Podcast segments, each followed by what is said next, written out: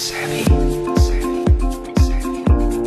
This is the Money Savvy podcast from MoneyWeb, where we tackle personal finance matters with leading financial advisors. Your host, Boitumelo Ntsoko. Welcome to the Money Savvy podcast. I'm Boitumelo Ntsoko. As parents, we want to set up our children for future success. A major part of this is ensuring they have access to the best education we can afford. And for some parents, this may include investing on their behalf and saving for a lump sum to set them up when they begin their adult life. If this is your aim, but you are unsure which products to use to achieve your goal, Craig Torr, who is a certified financial planner at Crue Invest, is here to shed some light. Welcome, Craig. Oh, thank you very much, Jimmy. Looking forward to the discussion. It's recommended that you start saving for your child's high school and tertiary education as soon as they are born. But what if you are unable to?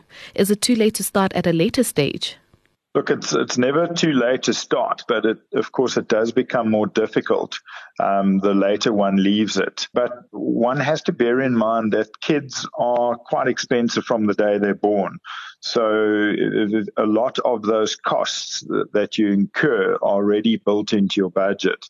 So, um, you know, for example, even going to pre-primary may cost, uh, you know, half as much as actual school does. So the difference that you have to fund when they get to school and university is not not always as much of a problem as one would imagine, just because you're used to having them in your budget already. When saving for your child's education, should you focus on funding good quality primary, high school, or tertiary education, or all of them? Look, I think a, a good grounding is essential, and uh, you know I'm not an education specialist, so uh, all I can comment is from a personal perspective. Uh, I think if you can give your children the best in all three, that that is obviously first prize, and that should be something one should strive towards. How much should you ideally aim to have saved up for both tertiary and secondary education? So what I did, I, I ran some numbers, uh, and a typical high school, and I'm talking from personal experience, um, a government, uh, a very good government school in Cape Town costs 60,000 Rand a year. Uh, so, in order to fund, to have a lump sum the day that your child is born, uh, to be able to cover five years of tertiary education at 60,000 Rand per year in today's terms, you need about 170,000 Rand as a lump sum the day they're born. So that 170,000 Rand uh, adequately invested at a growth rate of inflation plus 4% will or should grow to a point where it can support five years of, of high school education the scenario that we that we ran for university, a typical University of Cape Town sort of undergrad uh, degree costing 75,000 Rand a year. That would be the tuition. So again, you have, you've got a little bit more time on your hands because you've got until the child turns 18 for the money to grow. So the lump sum required would be about 145,000. So I hope those numbers help. You know, it's just really a case of saying how much would you need on the day the child is born to fund four years worth of tertiary education, being the 145,000 uh, lump sum. Now, most people would not have lump sums readily available to to invest. So, how much should you ideally be contributing each month towards your child's tertiary education? So if we're looking at just the tertiary piece, then uh, you know using the various calculators that are available, uh, a figure of 900 rand per month, but growing every year with inflation uh, should get you there. So probably just to round up, say a thousand rand a month uh, at, at a starting point, and then keeping pace with inflation every year. What are the best products to invest in for your child's education? Look, the simplest way to do it and the best way to do it in, in our view is just to use a straightforward unit trust product. And, you know, obviously the question is, do you put the unit trust in the child's name? Do you put it in the adult's name? Uh, there's always the risk that when the child turns 18, they can, uh, you know, activate a withdrawal on that entire unit trust. So there is some risk there. So we generally advise uh, parents to uh, invest in their own names um, at least then they've got more control over those funds, uh, you know, for, for, for education purposes. And then just staying on education, what happens to your investment or policy, if anything, if your child decides not to pursue tertiary studies and maybe chooses to start their own business instead? Yeah. So again, you know, by using a unit trust portfolio, it's very flexible. So it could be used for any purpose.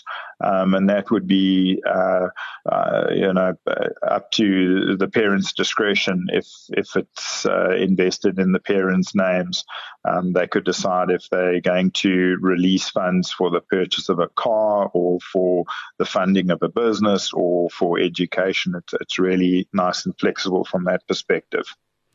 And are there any education products a parent should consider investing in to cover their child's education should anything happen to them? Yeah, so there, Jimmy, we're talking about life insurance products. So, you know, once again, um, there are products available typically in the group life space where, uh, you know, employees uh, through their, their group life cover will have a, an education protection benefit. And basically, what the insurer agrees to do is to pay for those um, high school and uh, tertiary education costs until the child is done with, with, with studying.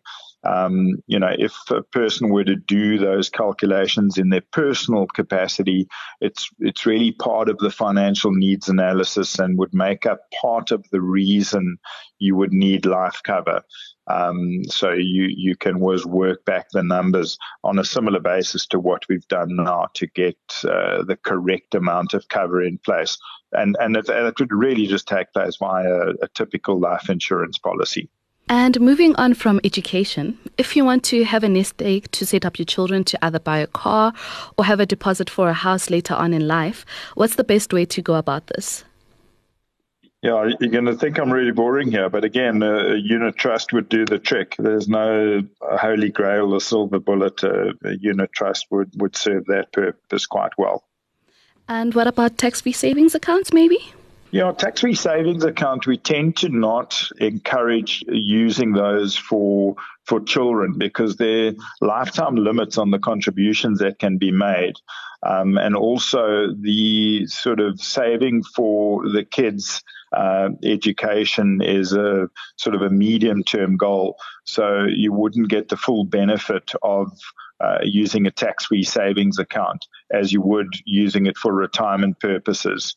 Um, you know, also by the time a child is 18, uh, you know, using money out of a unit trust, there's there's not uh, likely to be that much of uh, tax implication, if any. So typically not use the tax-free savings account for this purpose. Again, rather use the unit trust. And if you want to jumpstart your child's investment journey, what are some of the products you should be looking at? Again, unit trust. yeah, it it would be uh, you know as I as I've mentioned a, a, simple, straightforward way to do it, and uh, given all the flexibility, that that would be the route we'd suggest. I know some parents have also thought about maybe starting a retirement annuity for their kids. Would that also be an option? It is an option, um, and it does offer some benefits. Uh, obviously, the biggest restriction being being accessibility. So, if the intention is to secure your child's retirement, it's, it's a massive uh, benefit to uh, put money in a retirement annuity for them. Uh, just be aware that obviously uh, you you can't withdraw from that unit uh, uh from that retirement annuity until age 55. Um, you know, the, the, the other sort of implication or something to be aware of is that there wouldn't really be tax efficiency simply because the child would not typically be earning taxable income. So therefore, there'd be no tax benefit to putting money into the retirement annuity uh, on the initial contribution. However, all the growth inside that fund would be exempt from uh, you know, exempt from tax over the lifetime of that investment. So, so there would be some benefit in that regard. And would it be worth it to maybe buy shares for your child? Absolutely. You know, any any investment is uh, preferable to spending the money and, and having nothing to show for it. So, absolutely. You know, um, you will get uh, uh, growth uh, in equity markets. Uh, typically, South African equity markets have beaten inflation by about 7% per annum over the last 120 odd years. So that essentially means that you you doubling your purchasing power every uh, every 10 years, which which is quite significant, you know. So, you know, if you're investing a share portfolio in a child's name and you're doubling your purchasing power every 10 years, you know, by the time they, they turn 20, they'd have four times the amount of money, arguably, in, in real terms. Uh, and that is quite significant. And once you've invested for your child or in your child's name, what are the tax implications you should be aware of? Yeah, look, um, in your child's name, tax implications, uh, we, there's obviously potential of capital gains tax, um, you know, and, and, and tax on any interest earned inside the investment. Um, but there are abatements, annual abatements, and um, the uh, uh the child for uh, uh, you know before they're actually earning taxable income uh, would the net effect is that they wouldn't end up paying any income tax at the end of the day because they'd fall below the tax threshold on on the um, capital gain side of things if they sold units and also on the uh, interest side uh, in, if they earned interest. Thank you so much, Craig. That was Craig Torr, who is a certified financial planner at Crue Invest. Thanks for listening to the Money Savvy podcast hosted by Boitumelo Ntsoko. To listen to more MoneyWeb podcasts, go to moneyweb.co.za or the MoneyWeb app and follow MoneyWeb News for daily updates.